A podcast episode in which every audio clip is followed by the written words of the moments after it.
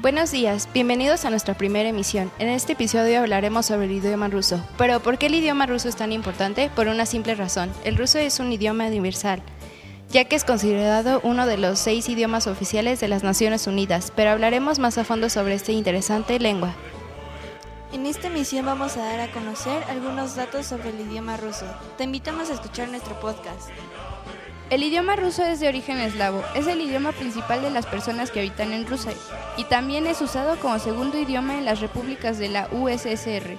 El ruso también fue enseñado extensamente en la esfera de influencia soviética, especialmente en el este de Europa, a mediados de la mitad del siglo XX. Los dialectos rusos están divididos en grupos del norte, el grupo del sur y el grupo del centro. El dialecto predominante era el central, que era el de Moscú. La diferencia entre los tres dialectos no es muy grande. La versión más antigua del ruso o viejo ruso es el eslavo del este, que se usaba antes del siglo XIII. Pedro el Grande fue uno de los reformadores más importantes del idioma. A pesar de todo, el ruso es uno de los idiomas más difíciles de aprender. El ruso también fue influenciado por la iglesia eslavónica y desde el siglo XVIII las políticas modernistas del sur.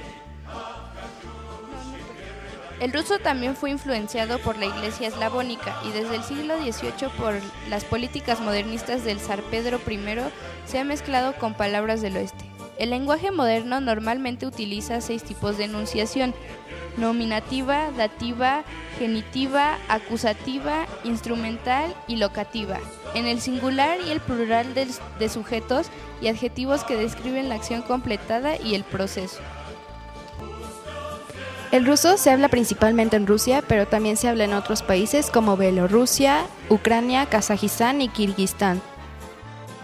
El idioma ruso pertenece al grupo de alfabetos cirílicos del este, creados entre los siglos 9 y 10 por los hermanos Cirilio y Metodio. De aquí proviene su nombre.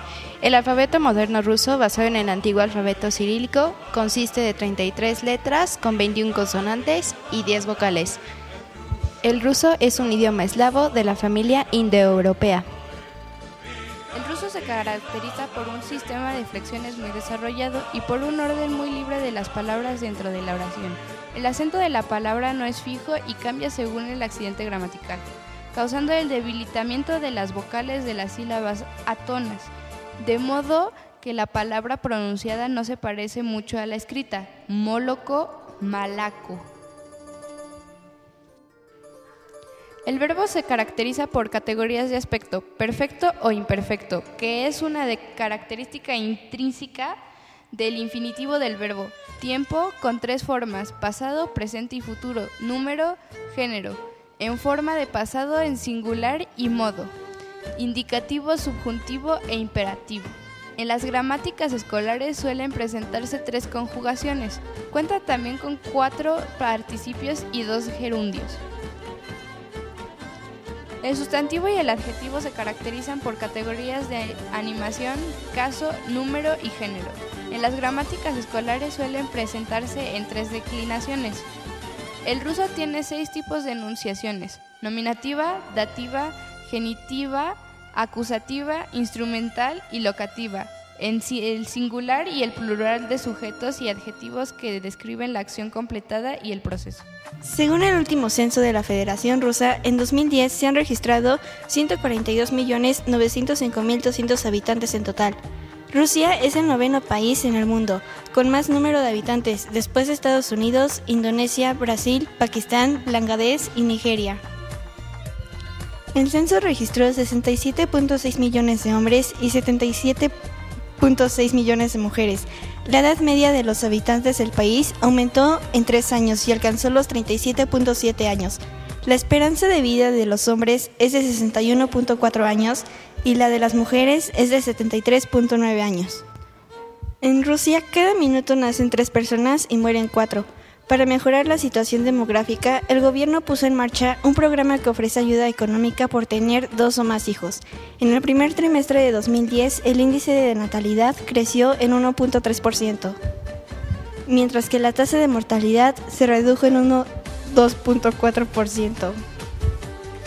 La economía de Rusia principalmente se basa en la industria química, la automovilística y la electrónica, pero también se basa en el mercado minorista, el turismo y la publicidad.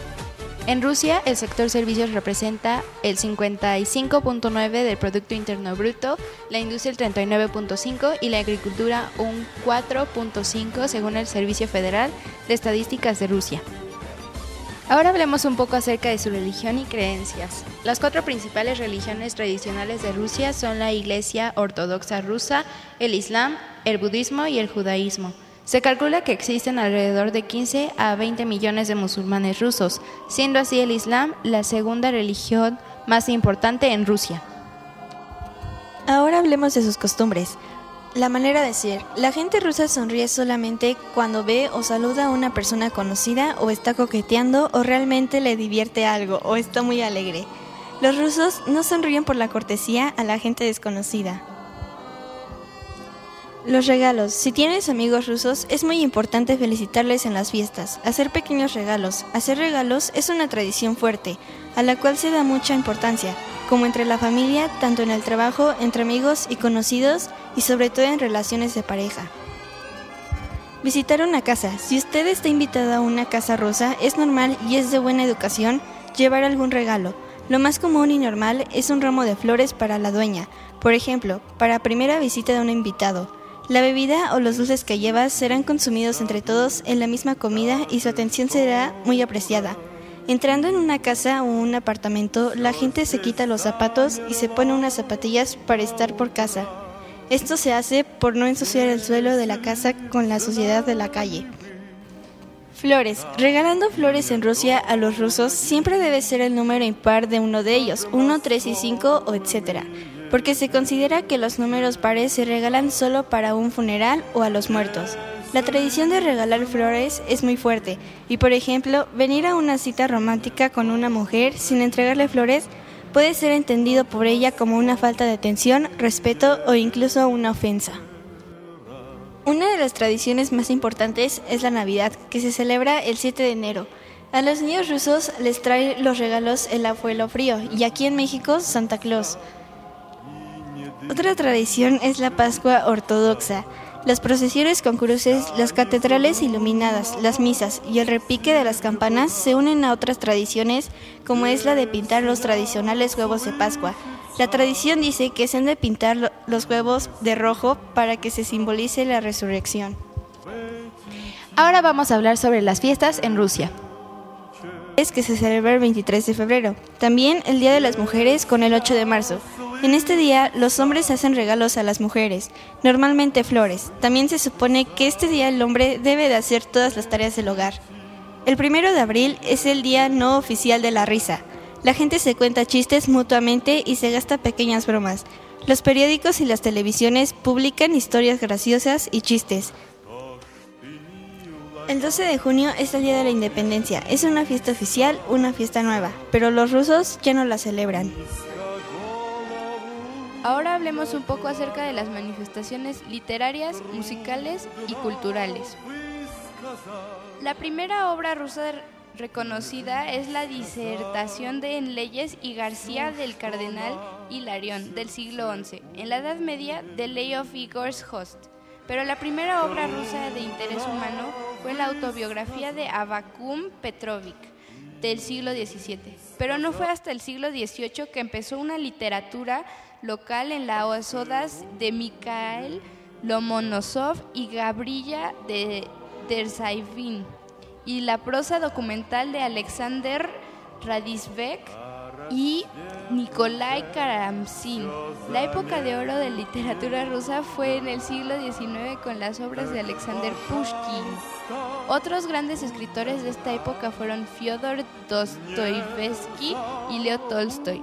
Algunas de sus obras Crimen y Castigo, El Idiota, Los Hermanos Karamazov, La Guerra y la Paz y Ana Karenina. La primera ópera en Rusia fue en 1836 llamada Una vida, escrita por el zar Mikhail Glinka. Sergei Pavlovich Digalev fue un empresario ruso fundador de los ballets rusos, donde surgirán muchos bailarines y coreógrafos famosos. El ballet ruso fue una compañía de ballet que fue fundada en 1909. La balalaika es un instrumento de origen ruso de cuerda de la familia del laúd. Tiene un cuerpo triangular casi plano, estrecho y tres cuerdas de metal. Después del cambio del bloque socialista, la industria musical rusa comenzó a impulsar la música pop rusa. Uno de los instrumentos musicales más importantes en el transcurso de la historia rusa fueron el violín, el piano y la balalaika. También cuenta con algunos de los personajes más importantes en la cultura mundial, como serían los compositores Stravinsky y Tchaikovsky, de literatura como Tolstoy y Dostoevsky. Ahora vamos con nuestra invitada especial. ¿Nos podría decir con toda la información que hubo en este programa sobre el idioma ruso que aprendió? Pues aprendí que el idioma ruso es uno de los idiomas oficiales considerados por las Naciones Unidas, que se habla principalmente en Rusia, pero también en otros países. También que pertenece al grupo de alfabetos cirílicos del Este, el cual fue creado por los hermanos Cirilo y Metodio, de donde proviene su nombre. Yo soy Stephanie Enríquez. Yo Raquel Alba. Y yo Sofía Collantes. Gracias, por escucharnos en nuestra primera emisión. Esperamos que hayan aprendido. Nos vemos en nuestra siguiente emisión. Gracias.